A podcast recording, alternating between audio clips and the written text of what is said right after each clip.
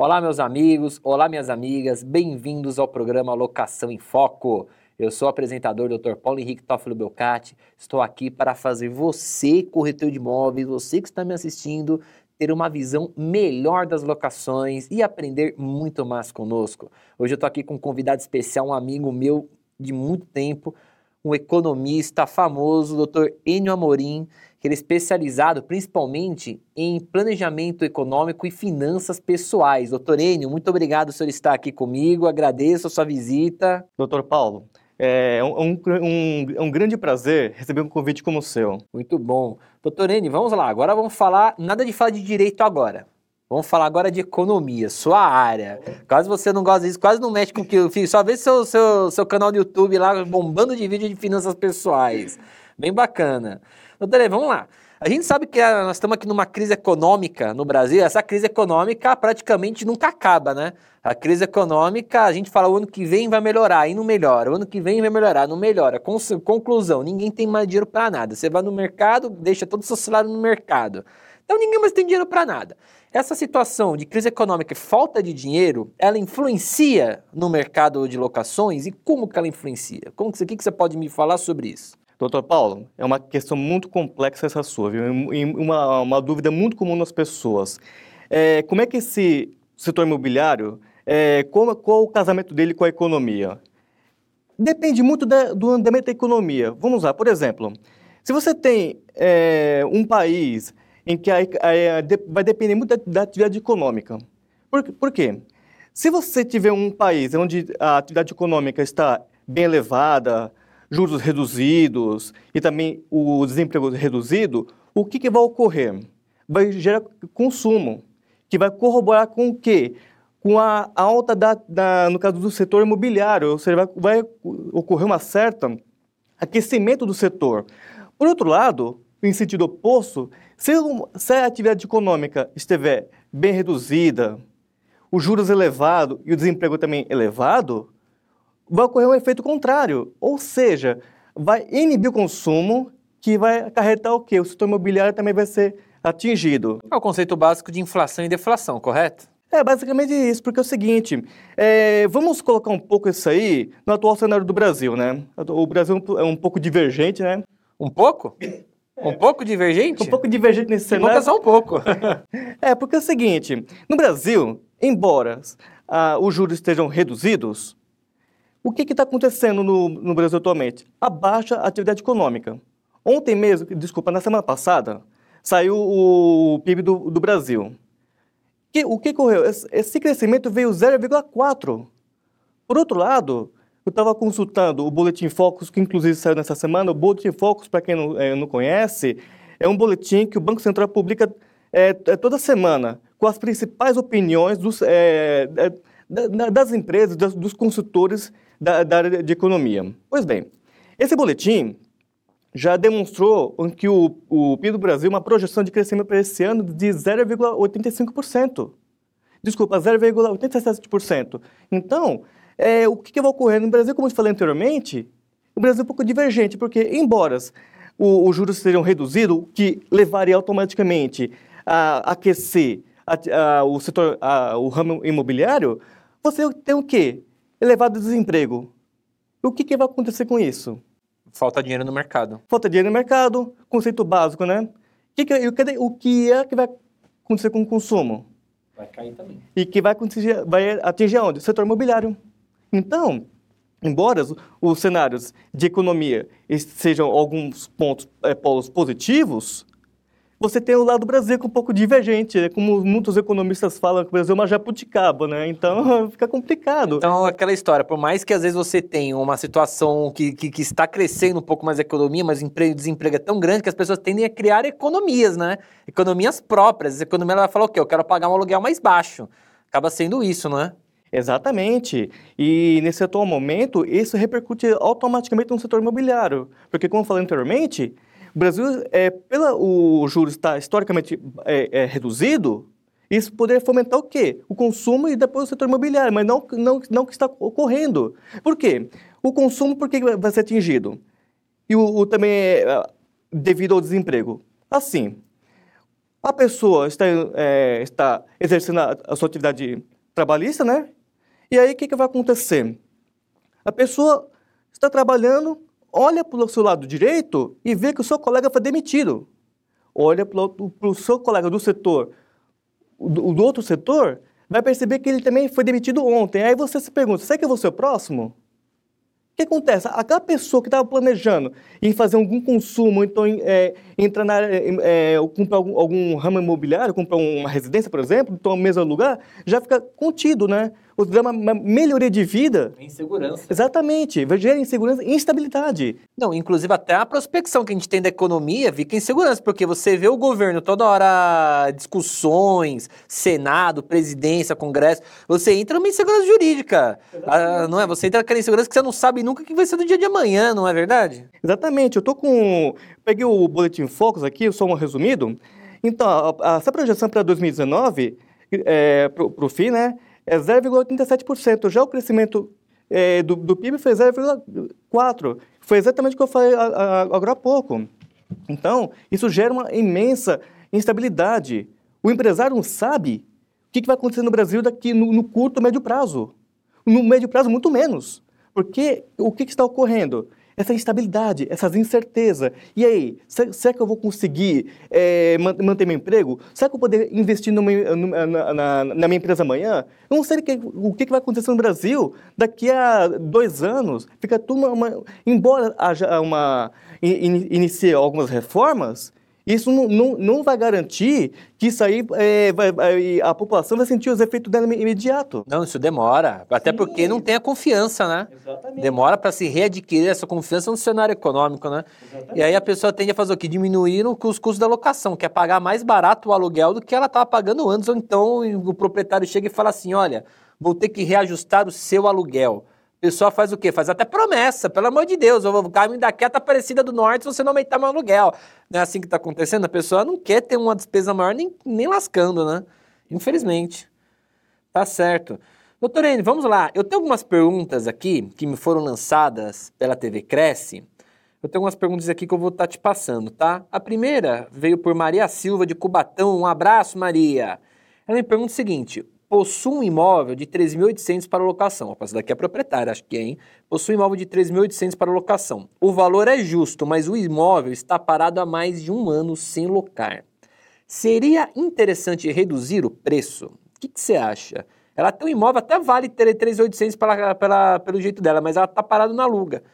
Seria interessante reduzir o preço, adequar o cenário? O que, que você acha? É uma, uma pergunta bem pertinente, porque tem a ver com o atual momento. No caso, o que acontece? Você pergunta se, pode, se vale a pena reduzir o preço para poder alocar. Vamos traçar dois momentos. O primeiro deles, se aquele, se aquele imóvel, é, você não falou se é comercial ou se é residencial, você tem que imaginar ou pensar se aquele imóvel, se a renda gerada por aquele imóvel é, fazia parte das suas receitas, que por sua vez está fazendo muita falta. Correto? Então, se acaso for esse o cenário, o que, que você pode fazer? Você pode. Tem, tem, duas, tem duas dicas que passar para passar para você. Primeira dica, realmente tentar forçar uma reduzida no preço do aluguel, para forçar uma alocação. Correto? E a segunda dica é um pouco assim, um pouco mais. É que não é uma opinião unânime. Você avalie qual imóvel é mais custoso para você. Você avalia se, que, se o atual imóvel que você está, desde que não seja alugado, é seu mesmo. Então, se, se aquele imóvel que, em que você está atualmente, que, é, que não seja alugado, é, vale mais a pena você é, migrar de residência. De repente, o que é mais custoso é você é permanecer onde você está. Entendi. Então a pessoa, por exemplo, além de ela baixar o preço, ela pode ver se compensa mais ela migrar para essa outra casa e colocar para alugar outra, né? Exatamente, porque se for uma casa alugada, poxa, você tem uma casa alugada. Ah, provavelmente não, né? Provavelmente as duas são dela. É, não, que tem muita gente é, fica, fica com essa questão. As pessoas ficam na casa e tem que ter uma outra, uma, uma, uma outra residência. Isso conta também nos investimentos, mas como não, o caso aqui é a sua dúvida, você, é, se essa casa for alugada, vê os custos para você migrar de residência ou permanecer na atual. Legal, bacana, uma boa dica, uma boa dica essa daqui, hein? Vamos lá, tem uma segunda pergunta aqui para o Benedito Dias de Limeira. É mais financeiramente viável alugar um imóvel ou vender um imóvel? Então ele quer saber, ele tem um imóvel. É financeiramente mais viável alugar ou vender? Acho que eu até entendo a pergunta dele, porque tem clientes que às vezes tem um imóvel parado para vender, com a plaquinha de vence. Aí você chega para o proprietário e fala assim: vamos colocar para alugar o seu imóvel, ele está muito tempo parado, não vende. O proprietário fala assim: eu não quero alugar, eu só quero vender. E fica lá parado imóvel, não vende, não aluga. Acho que é isso que ele quer saber. O que é mais financeiramente viável? Você manter essa cabeça de que eu quero vender o imóvel, não importa quanto tempo fique, ou vamos colocar para alugar o imóvel? Quando você vai pensar nessa, nessa relação, você tem que pensar na em outra relação, investimentos. O que, que é mais viável em termos de rentabilidade?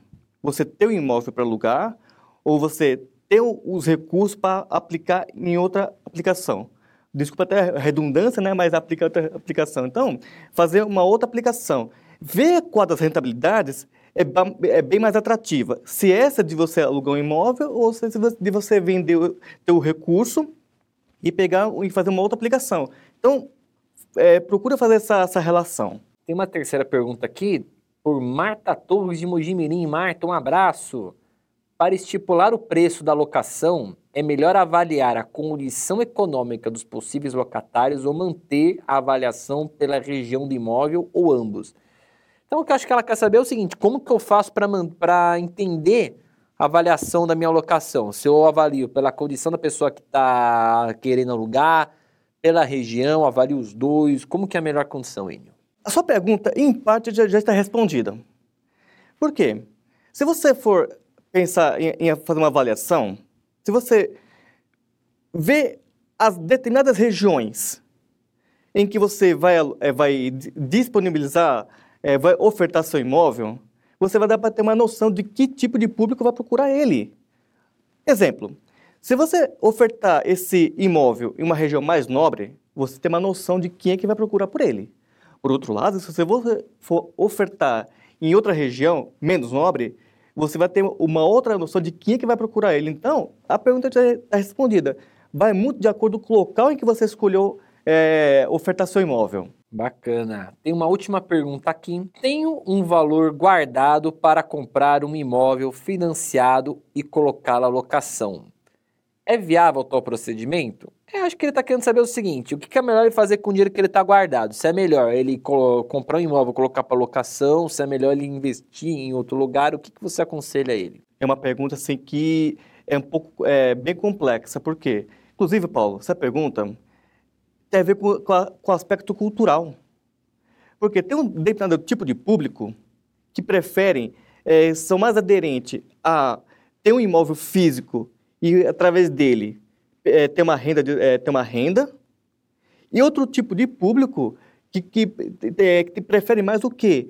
Ter, é, fazer algum investimento em que tem como carro-chefe o área imobiliária.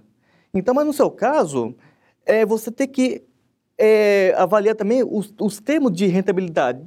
Assim, você um, um problema também. Se você tem um imóvel, você tem que prestar bem atenção, acho que o, o doutor Paulo já, já, até passou por isso. É, o, o, o inquilino padrão São Madruga. Padrão São Madruga, meu Deus do céu, quase não passei aqui hoje. Deve 14 meses de aluguel. Exatamente, você vai ter uma imensa dor de cabeça com, com esse inquilino. Mas, por outro lado, e se você tiver um, um, uns recursos aplicados no, no setor imobiliário? Embora haja risco, você tem uma renda mensal em se for aplicar em um, assim, um, num fundo imobiliário. Em, em que tem o quê? Como carro-chefe o quê? Setor imobiliário. Então, é, é, embora tenha muita cultura envolvida nisso, é o ideal, o mais racional, você fazer uma, uma análise. Que tipo de, de, de, imóvel eu quero ter? imóvel indireto, aquele que você aplica, ou imóvel direto, aquele que você tem físico. Então, essa é relação, essa é a minha dica a passar ao senhor. Então, aquela questão de quem compra a terra nunca erra não é uma premissa assim é absoluta, né? Sim, porque é o seguinte, é aspecto cultural, como eu falei no início. As pessoas, tinha, tinha muita gente uh, há anos anteriores, em que, olha, eu tenho imóvel, que a pessoa tinha orgulho de falar assim, eu tenho muitos imóveis. Agora, tem uma, uma outra, uma outra geração em que prefere não ter esse imóvel, ter um, um assim, ter um investimento já mais indireto, ou seja, aplicar em, na área imobiliária. Eu citei aqui fundos imobiliários, mas tem outros, outros casos nesse, nesse mesmo carro-chefe. Bacana. Gente, acho que foram dicas muito interessantes. Acho que quem assistiu esse programa aqui vai conseguir aumentar os seus lucros, fazer girar sua rotatividade econômica e é tudo aquilo que a gente espera que você tenha lucro, né? Pelo amor de Deus. É para ter perda, então nem fica aqui, mas é para ter lucro, a gente está dentro. Doutor Enio, tenho que te agradecer aqui a sua presença. Se eu quiser falar alguma coisa aqui para deixar seu contato, para se alguém quiser tirar alguma dúvida com o senhor, fica à vontade. Ou fica à disposição para qualquer contato. Vou passar o meu e-mail dp@enian.com.br o meu site www.enian.com.br. Muito bom. Gente, estamos ficando por aqui, encerrando mais um programa Locação em Foco. Agradeço a todos aqui a presença, agradeço a todos aqui a audiência. Obrigado e continue nos assistindo nos próximos capítulos. Até mais.